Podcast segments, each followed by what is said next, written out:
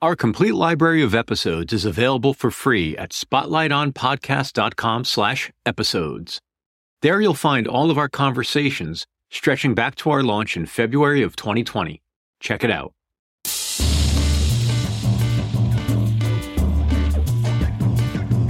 Hello and welcome to Spotlight On, a production of 23 Media Ventures. I'm your host, Lawrence Peryer. Today, the spotlight shines on Diana Pasulka, religious studies professor and the author of two books I've really enjoyed these last few years 2019's American Cosmic UFOs, Religion, Technology, and Encounters Experiences with Non Human Intelligences, released in November 2023. As Diana points out in her work and in our discussion, religious studies is not about the veracity of any specific religion or religious claim. Instead, it's about the implications of belief on the believers and the societies they live in. As you'll hear, this led Diana's interest into other groups of believers, namely people who claim to have had experiences with UFOs and other non human intelligences.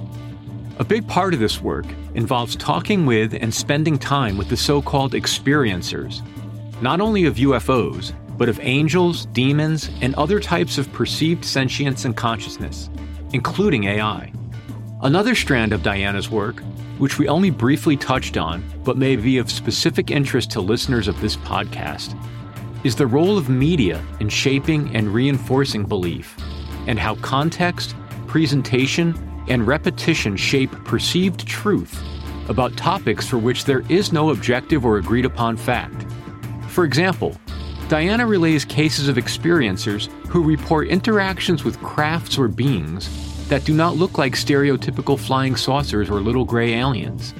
Even in the community of ufologists, those cases get criticized or dismissed because the reports are not what UFOs or aliens are supposed to look like.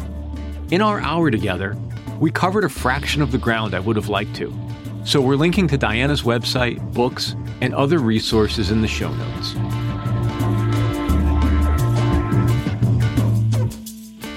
Thank you for making time. Of course, absolutely. I loved your uh, superhero avatar. That was there before you while you were logging in. yeah, that's a National Reconnaissance Office patch. Wow. It's a mission patch. Yeah. It's the goddess Athena. Nice. Victory through intelligence. That's what it's about. I love it.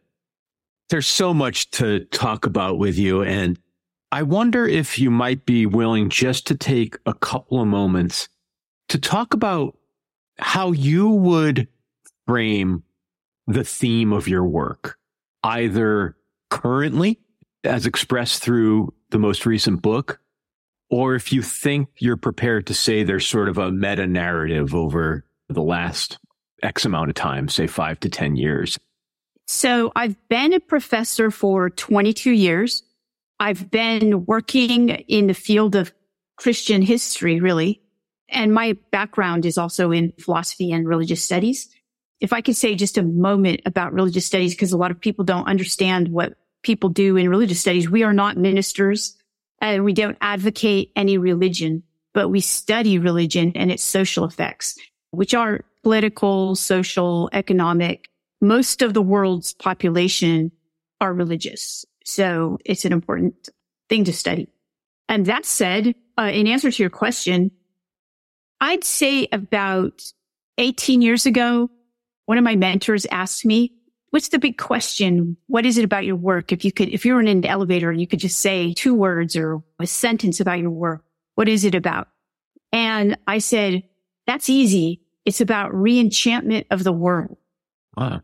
Yeah. So during the Enlightenment, rationalism and science displaced ideas of enchantment that the world was a, a place that was enchanted with things, right? So things like angels or presences, divine presences and things like that. Everything became devoid of that. And when I look at the world, I see that most people actually live in an enchanted reality. That's how they perceive it. And I thought that we actually don't live in the, the world of this scientific materialism, even though that's what we say we, we live in. If you listen to people who do AI now, which I do actually, they talk about things like emergence, which sounds pretty enchanted to me. So that's what I've been focusing on either in Catholic history. And then in 2012, when I started to look at the rising belief in UFOs, uh, which I didn't believe in at the time. And I thought this was a new form of enchantment you immediately jump to the word I wanted to dig in on a little bit, which is belief, right? It, it yes, underlines yes. so much of what you talk about in, in your writing. It's such an easy word to gloss over, but it's such a loaded term. First of all, I also want to thank you for describing religious studies because I think it's so easy to confuse a religious studies figure with a theologian.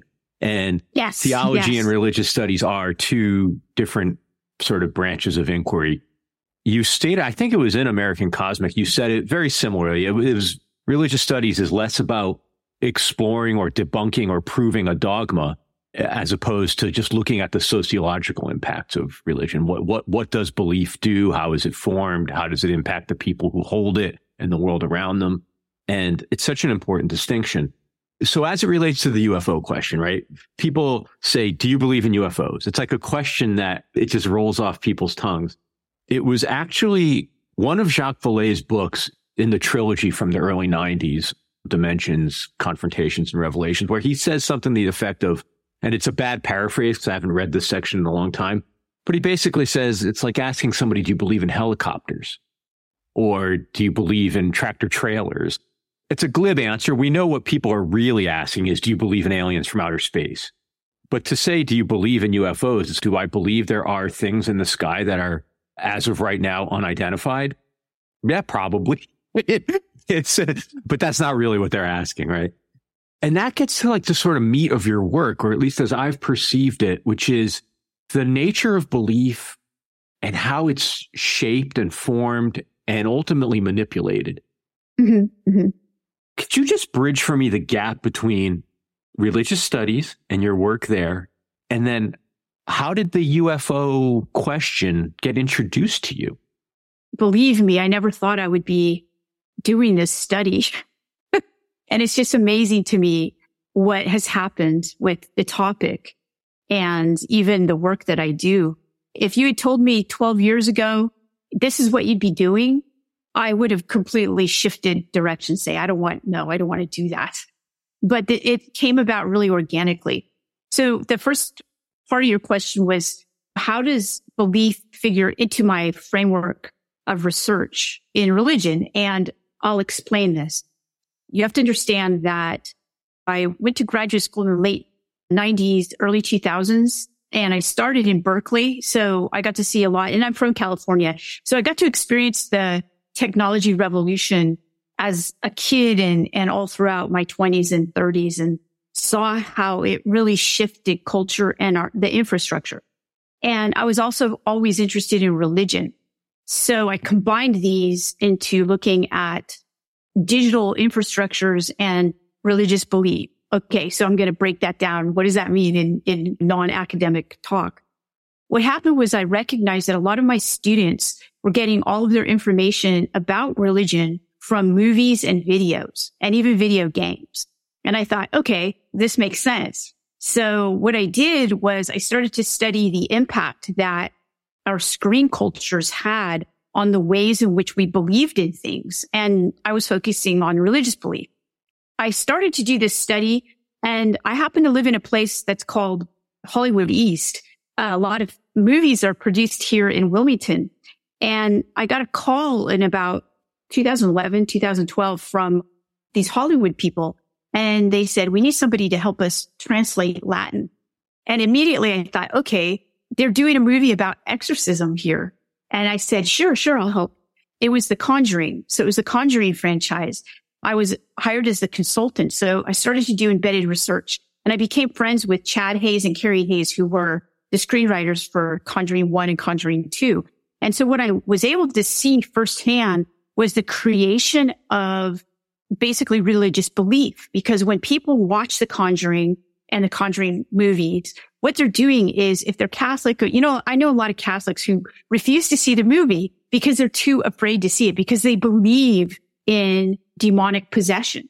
Yeah. And so I could see that what was happening was that the movies were reinforcing belief. Even if we go into the movie and this is hyperbole, it's completely fabricated. It says it's based on real events, but is it? Come on. You know, we, we have skepticism.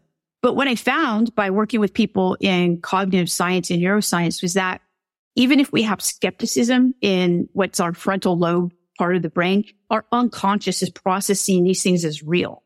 So I started to really do this deep dive into what happens when we watch things on TV or on our phones. And it was scary, actually, the impact that this had. And you also talked about the use of this, right? So this is being utilized by people who create technologies, create either social media applications or, you know, we're being addicted to these things. These things are affecting us in, in ways in which we probably should be more aware, but we're not really aware of it generally. So I brought these out into the open in my work on conjuring and Catholic media. And how did I get to the UFO thing? What happened was I had been writing this book about the Catholic doctrine of purgatory. And I wanted to know why Catholics used to believe in it and now don't even know about it, even though it's still a Catholic doctrine. And so I went through a lot of archives, which are libraries that have manuscripts, old manuscripts from about 1200 to about 1800. I kept coming across aerial phenomena. Catholics, European Catholics would give these things different interpretations, ranging from these were souls from purgatory, or these are angels coming down, or these are demons and just all kinds of things. This is the house of the Virgin Mary as she's flying around. These are the interpretations that Catholics gave them. And I kept a log of these, even though I didn't write about them. And as I kept a log of these, I was finished with my book. I turned it in and I was on to my next project. I had a friend and I showed him the log of these reports and he said, wow, these sound like UFOs. And I thought it was crazy. I thought, oh, that's ridiculous. But there just happened to be a conference in my town on UFOs and people there who are experiencers who believe that they either in contact with UFOs or somehow saw UFOs and it changed their life.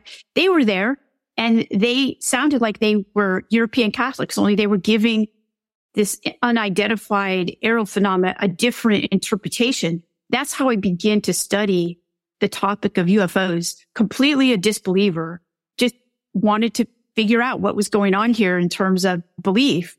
I honestly didn't understand at all that our government had been studying this for 70 plus years. And I happened upon those programs, which people now know about because of the congressional hearings that are happening in Washington about the topic of UFOs. So I met people in those programs and was absolutely flabbergasted and astounded. All right. Uh, I want to take a quick pause just to point out something that in my background that led me to be interested in a lot of this stuff. And mm-hmm we could define this. I think this stuff defines itself, but it's funny that when you tell the story in American Cosmic about working on The Conjuring, what left out at me was the Warrens, right? I'm from Connecticut originally, and I was a child, sort of the 70s and 80s.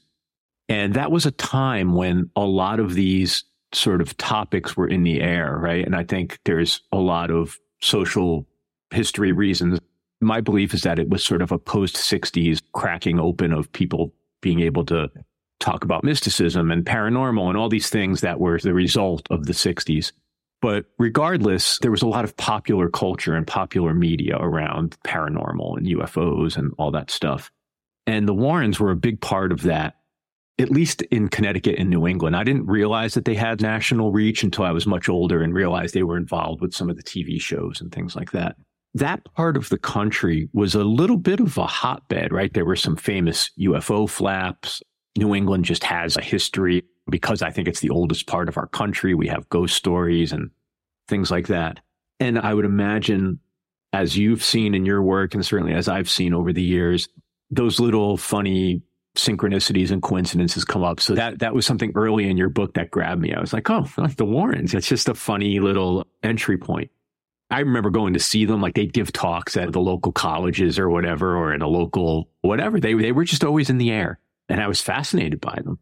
So I was someone that grew up I'll put in air quotes, believing in UFOs in terms of like people from outer space. Like that was something I believed for a lot of my life until probably my early 20s.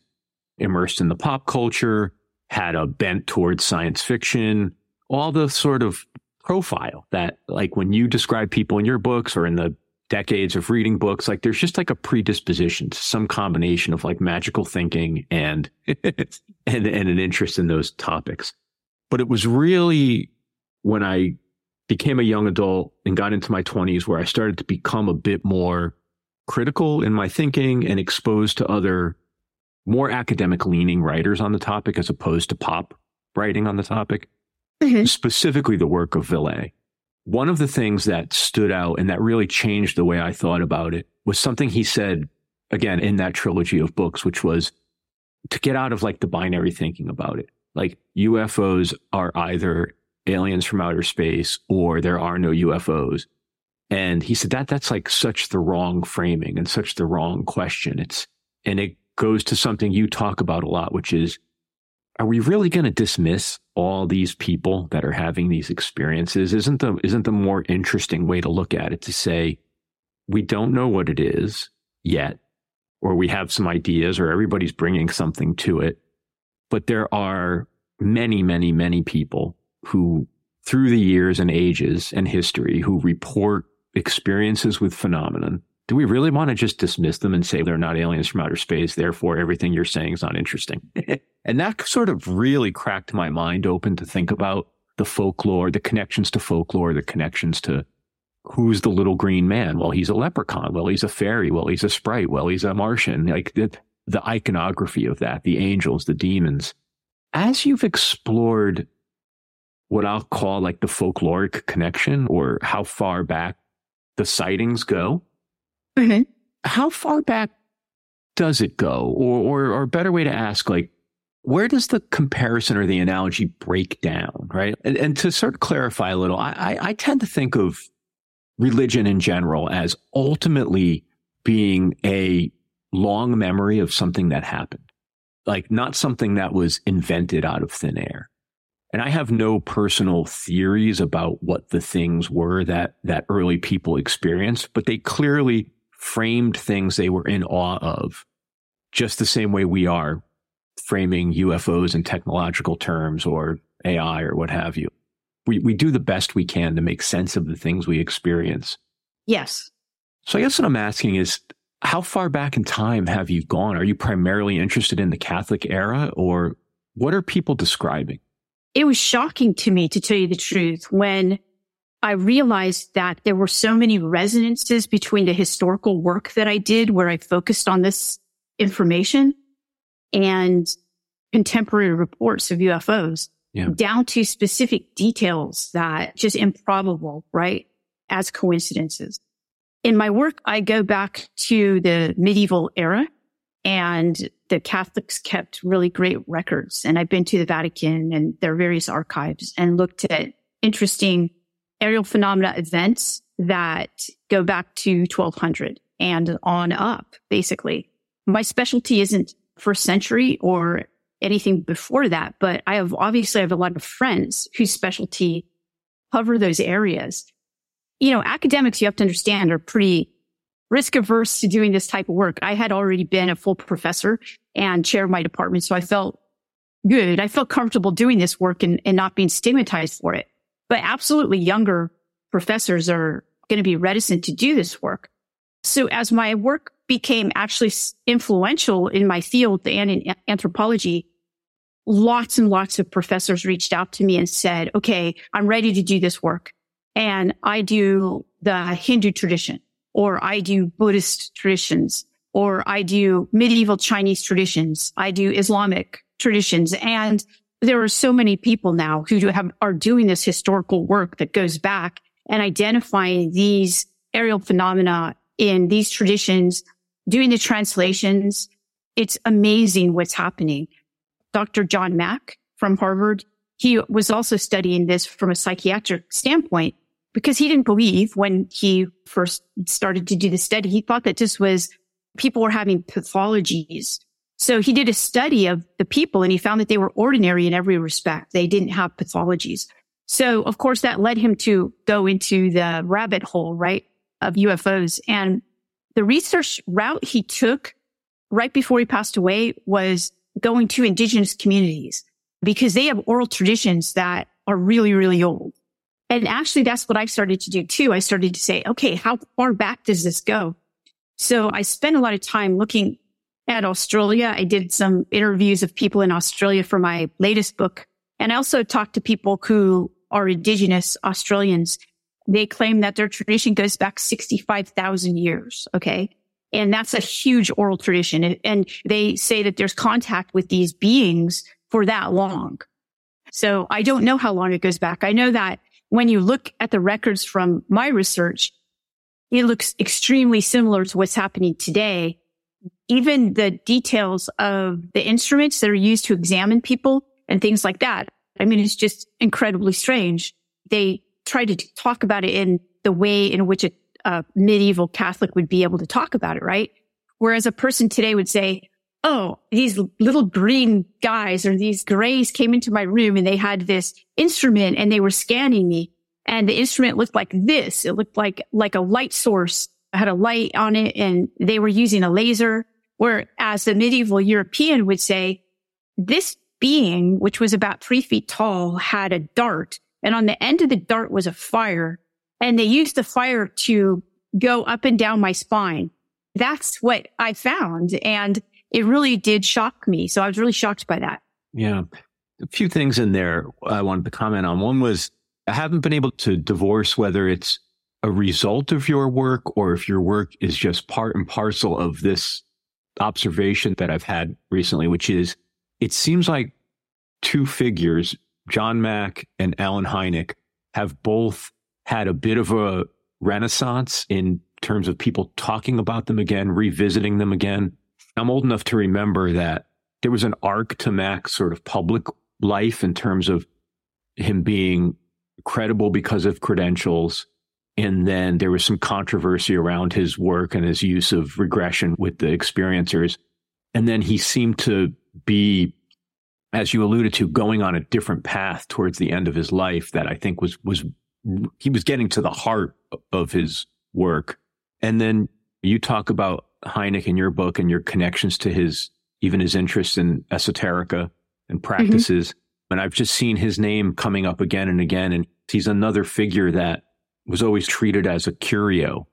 I think because of his closeness to the world of officialdom and the government, he was treated skeptically. But I think your work and certainly Jacques' work and other people are, he's being cast in a more favorable light, is my perception. But I wanted to ask you something. You mentioned the, the, your conversations with Indigenous people in Australia. I recently rewatched The Right Stuff. And have you ever seen the film? To say I haven't, I feel really terrible about that. Oh, then I, I don't want, I think there's a section of the film that reminds me of you and I think would resonate so powerfully with you. The film is the story of the, the Mercury program.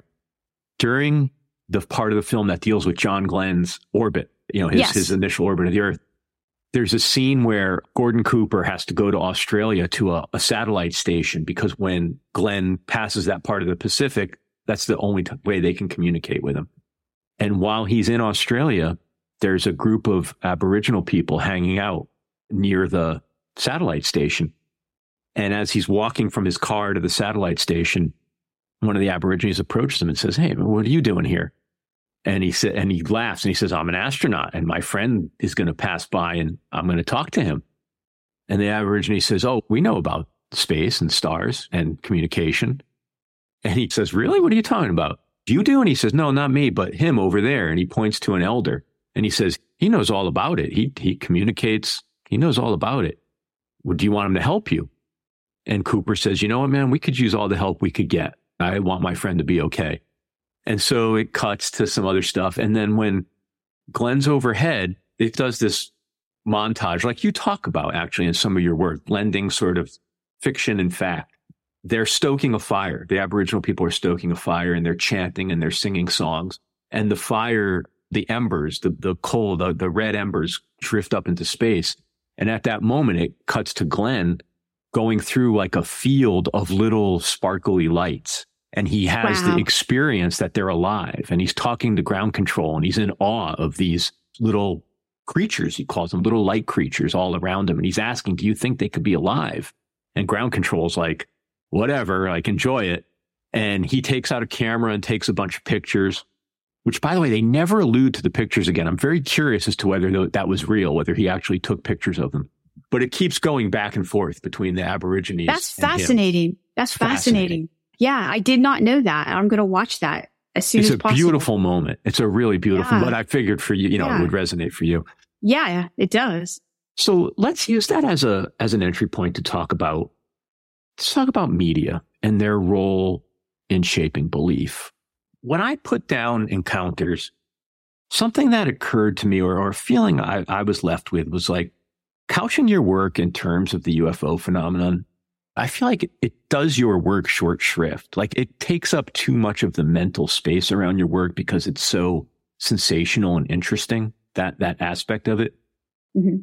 I'm so much more interested in the idea of non-human intelligence, which I feel like is really what you're talking about in the book and, and you're striving to talk more about in the book. But I'm very curious about the sort of the role of media and more importantly, like the why. I, I, was talking to my significant other the other day about this. And as it turns out, she's reading a book that is unrelated, but related. It has a lot to do with the idea of, I don't know if they use the term in the book, but of the noosphere, like this idea that there's a yeah. field and a, mm-hmm. and an ongoing communication between all the different intelligences on earth, plants, animals, inanimate objects. And I was telling her about your book and we were talking about it. And, and where I get tripped up is who cares about shaping this belief and why? Who cares about breaking our connection with the larger world and perhaps with other entities? I just, I struggle to believe that there's some point where you're either a billionaire or a government figure or a filmmaker where you get pulled into this room and you're told, this is actually the larger work of overculture and this is what we're going to do. I just, I, there was a time in my life where I was convinced that's how the world worked. So I go back and forth. I don't know what to make of the idea of puppet masters. Mm-hmm. It's not a specific question, but I suspect you, you know what I'm getting at. yeah, I do. Of course, I do. Yeah. And the danger, of course, is that if we go there, if we talk about it, people will say, you are a conspiracy theorist, right? I guess Plato was the first conspiracy theorist, at least in the Western tradition. He said, there's this cave and we all live in it and we all, and the information we get are these shadows on the wall. And that's media, basically. So after I wrote American Cosmic, of course, I had been exposed to the specific mechanisms of shifting the narrative of UFOs, right? it is definitely not a conspiracy to say that there was this program called Project Blue Book. Allen Hynek directed that. And part of the reason why he has this dual kind of characterization in public is because he was engaged in discrediting people, even physicists and scientists who believed in, saw and studied UFOs. And that was part of Project Blue Book's job. So it had various goals and that was one of the goals. And they also utilized media to do that. When I began my study, one of the first things I did was go to the Air Force digital collections. And also I had a friend who worked there. I wanted to get in and look at some of the stuff that they had there. And they said, what is she doing her work on? And he said, UFOs. And they said, certainly not. No. and so I was like, okay, that's fine. I'll try to get access another way. So I didn't mean UFOs. I meant something. Uh, that's when I realized I better not say this. That's when I went to the Vatican. I told the Tyler, I said, don't tell them we're in any way affiliated with working on UFOs or don't tell them you're part of the Space Force, right? Or else we won't be able to get in. I kept seeing photographs. So they have a lot of photographs of the early space program. You know, a lot of the early people who worked on the rocket calculations and things like that you know, Von Braun was there, but so was Walt Disney. And so Walt Disney was in so many of these photographs. And I thought, that's fascinating. This is when I'm still fairly naive about this. And so I thought it was interesting, but I took note. Okay. Walt Disney has something to do with this. And later I found out why. It's because there's a collaboration on what can be known about UFOs publicly. And because the media is our way of gaining knowledge about things, it was partially controlled that way. And it was Blue Book. And by the way, Allen Hynek changed his mind about UFOs toward the end of his life. So that's why Whereas before you could say, oh, he's a bad guy, but now he's a good guy because he recognized, yeah, there is something here and we do have to study this. So he broke away from his previous position and he was a patriot. He was basically doing the work that he thought he was trying to protect our country and national interests and the American people. So to call him a bad guy is not to actually see the nuances of what he had to do. So there we have, you're asking this question about the allegory of the cave because the allegory of the cave, of course, is a section in Plato's Republic. And it's a dialogue between Plato's brother and Socrates, which is his teacher. And I believe that your listeners are most likely aware of what it is, Plato's allegory of the cave. So I won't go into what happens, but it's been repurposed a lot for movies today. The Matrix is based on this idea that we live in a simulated reality and we have no clue that we do. And there are these bad actors who are forcing us to live in this reality and, and utilizing us um, while doing so. Okay. So this is kind of the idea. Well, after American Cosmic, I was very shocked at the extent and the organization of this group to basically show us what they wanted us to see about UFOs. They were very effective at it. So I became fairly, well, shocked is one word. depressed is another word. I guess I became somewhat depressed because I thought if UFOs are like this, certainly everything is then, right? You know, a lot of things that we see will be like this as well. I guess that's when I decided to look at these various ways in which these texts from culture that go way back, like Plato's Republic, which asks the question, can there be a just society? can there be like a democracy basically? And it ends with this allegory of the cave. It, it never really answers that question, but it ends with this as an answer. And so I start to look then, I re-look at certain texts, like I, I look at the parables of Jesus and I look at the New Testament. I started to see things differently than before. I yeah. started to see that there were people who were basically using code to talk to other people and saying, look, this is what it's like. And this is how you have to survive it. I recognized that there were keys to like it's almost structural that if we have an industrial society on any level where there's a society, a hierarchical society that is large enough that almost it's a, the structure involved in it has to do with deception, some deception in order to keep everything going. You know, I've been studying a long time. So I re-looked at a lot of the works of Rene Girard, Plato, and then I looked at 1984 and the more recent literature that was dystopian. What I found was that there was a difference. When you look at the more recent literature, there's no out for us. It is just the way it is. This is how it is. And this is how, yes, it's depressing, but this is what it's like. Whereas the former literature, the older literature always presented a way out. So I spent some time in encounters exploring that and talking about specific examples of when I met people who were the puppet masters, who were actually their job was to actually create the media, control the media that we were being exposed to about UFOs. And by the way, my philosophy friends didn't like this reading. I would insist, I would say, let's look at the allegory of the cave again and let's pay attention to these puppet master, this, the, you know, Plato just didn't put them in there. He put them in there on purpose. And they said, no, no, that's just a rhetorical device, Diana. Like, what are you doing?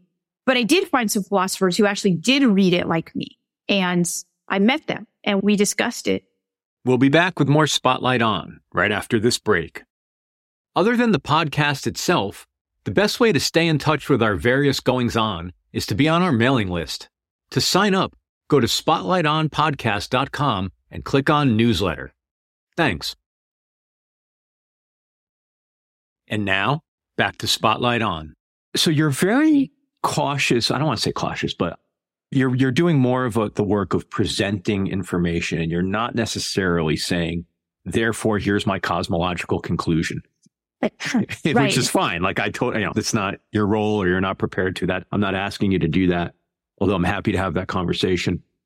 But the way I read the sum total, not only of your two previous books, but also sort of my own work in the last specifically 30 years of reading about this stuff and reading about folklore and religious tradition and spiritual traditions is that it appears that there are many writers and traditions and philosophies talking about an age old struggle between forces that are some combination of human or non human, potentially with some contact between the two, and some obscuring about what the real nature of reality is for most of us, but that one can transcend that by having what might be called ritualistic or spiritual practices that allow you to reconnect with an earlier intuition,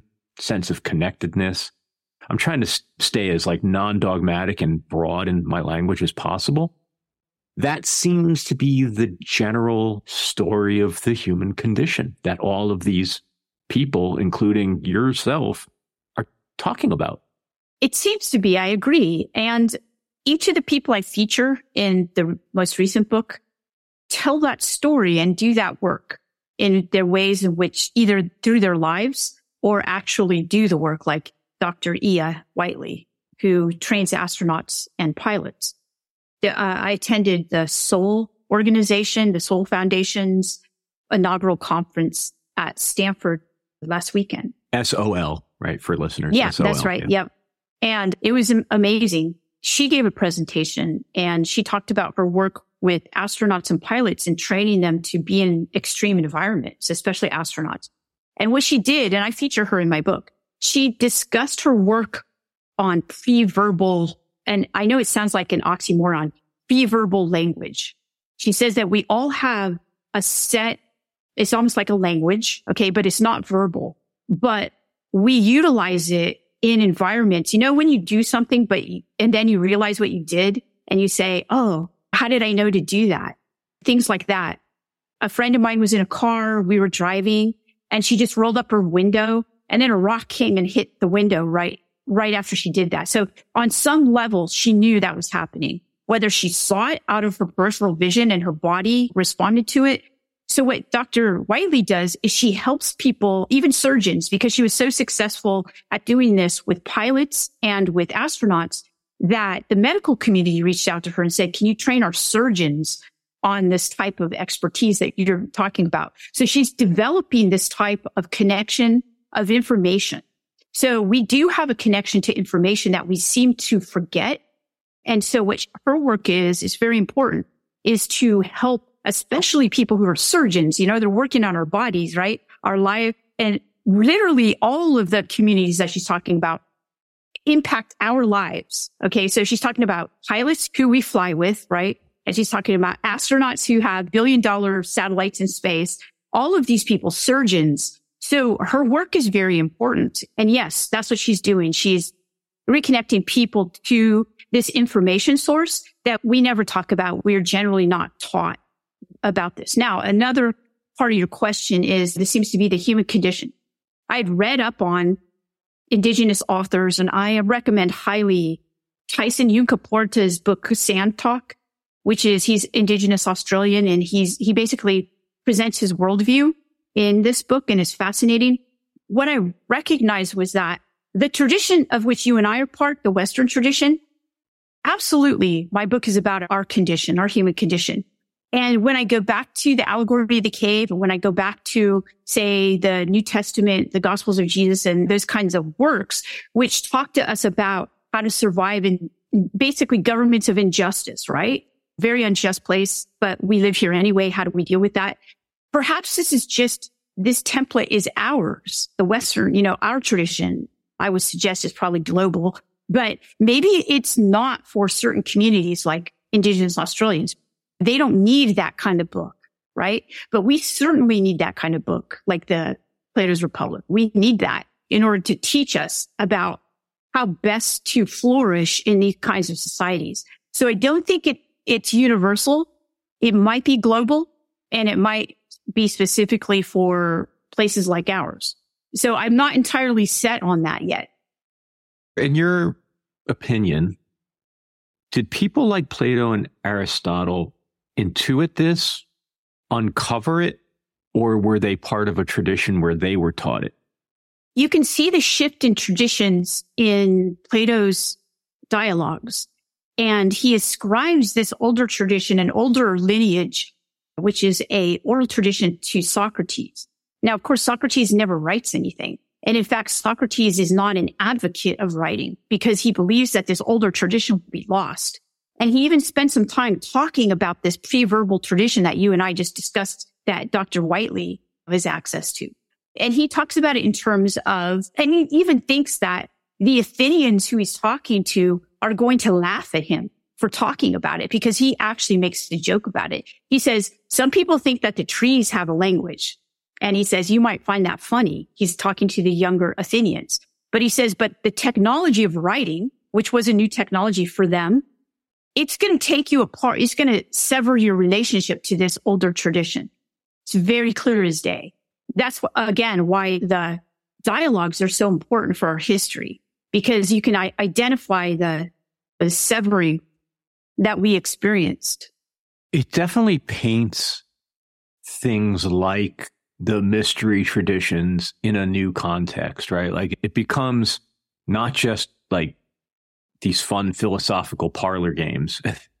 and it's actually an important means of of transmission, like of continuity. Yes, absolutely. Yes, it is. I do spend a lot of time talking about the oral tradition and what's lost. You know, we, we're so text based. I think that's changing, but what's lost when things get completely digitized or even in books. Oh, this is actually a really good example. Here's an example, something that I learned at the Sol conference. It was in a talk by Rear Admiral Tim Gallaudet. He is in the Navy. He, or he was, he's, so he's retired Navy and he's an admiral. And so my father used to, who's passed on, used to tell us this story about when he was in the Coast Guard. He told the kids, right? He said, we were in the Coast Guard and we were on the Bittersweet, the ship called the Bittersweet. Hmm. And we were out in the middle of the ocean. We were stopped. He was the sonar man, by the way. And so he could see me at the bottom of the ocean, a gigantic object that had moved under the ship. And thus the ship stopped any kind of electricity in the ship stopped also. Nothing. They couldn't move for hours and hours. They were terrified. The sonar was still working though. So he could like report it and it was scary and terrible. And he told this story a lot. And my brothers and I remember it. I didn't think about it until Tim gave his lecture at Sol. And he basically said, this is what happens when these objects come under our naval ships. And he went through the whole thing, detail after detail, and I couldn't believe it. But that was an oral tradition that my dad passed on to me, right?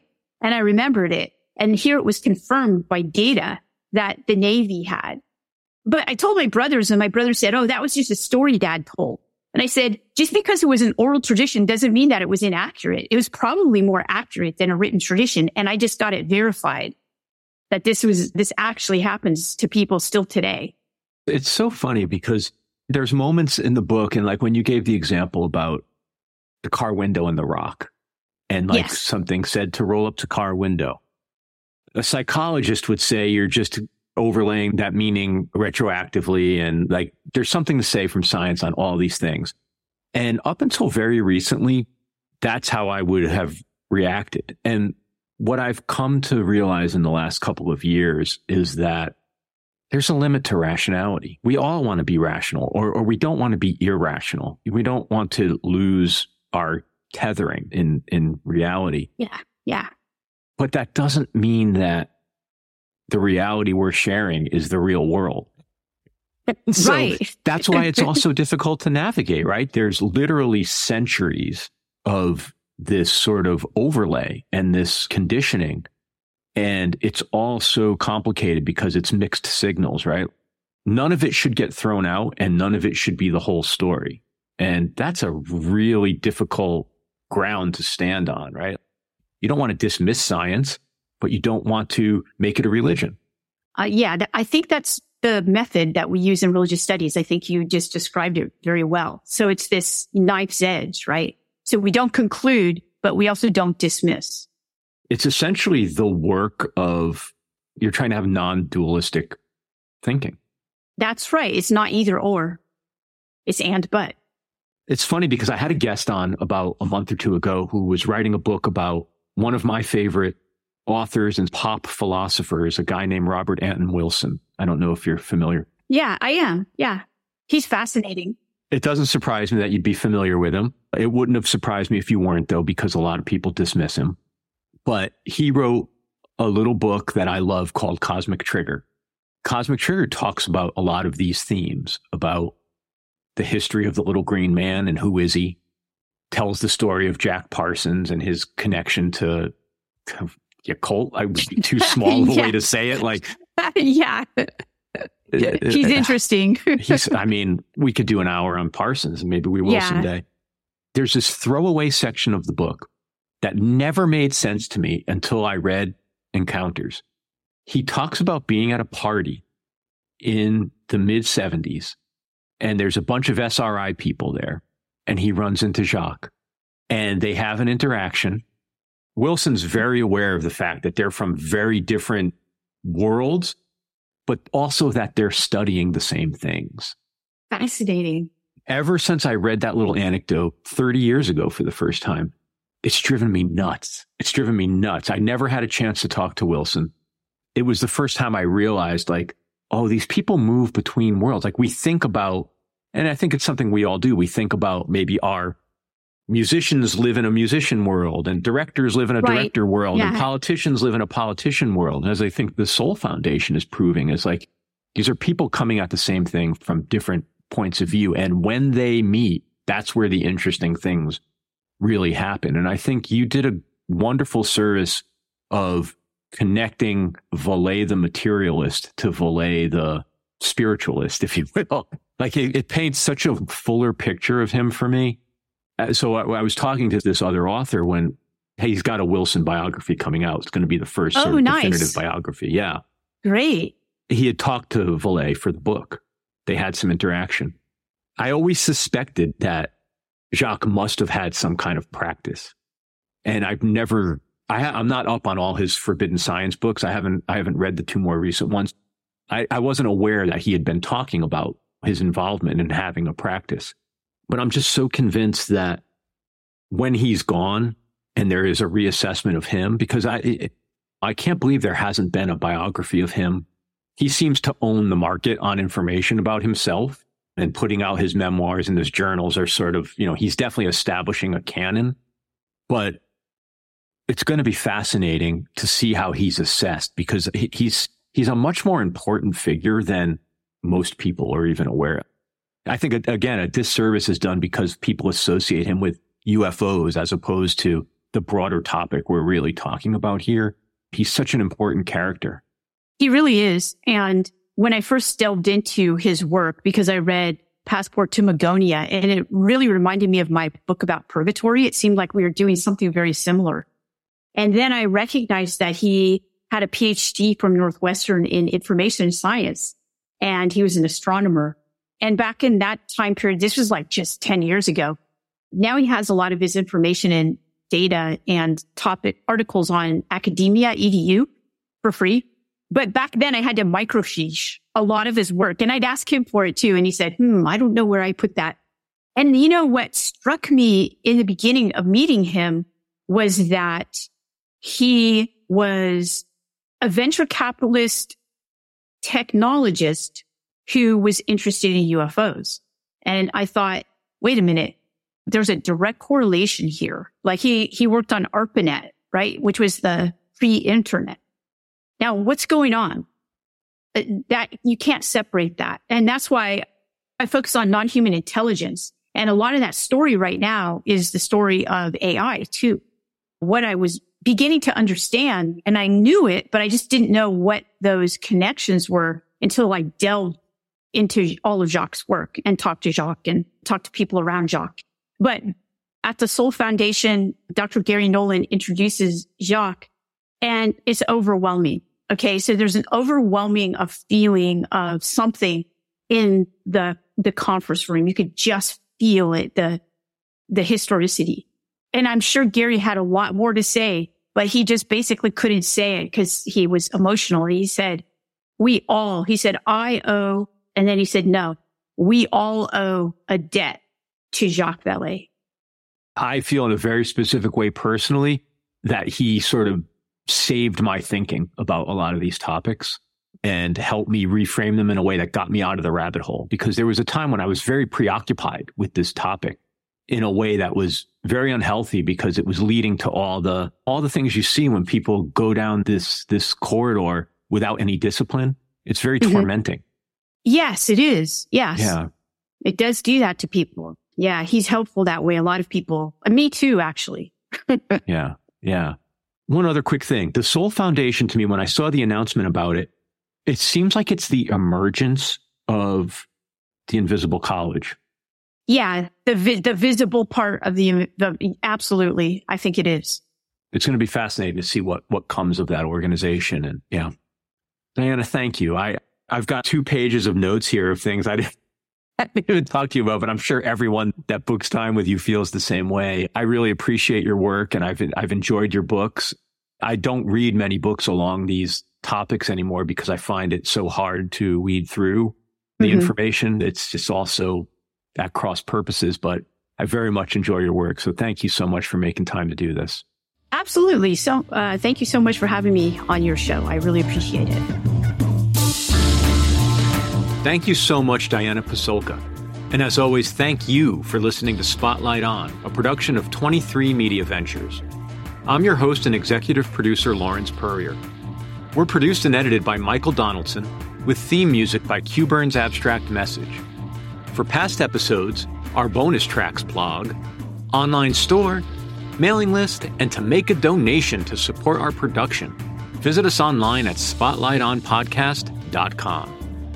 Thanks so much for listening. Be safe and stay in touch.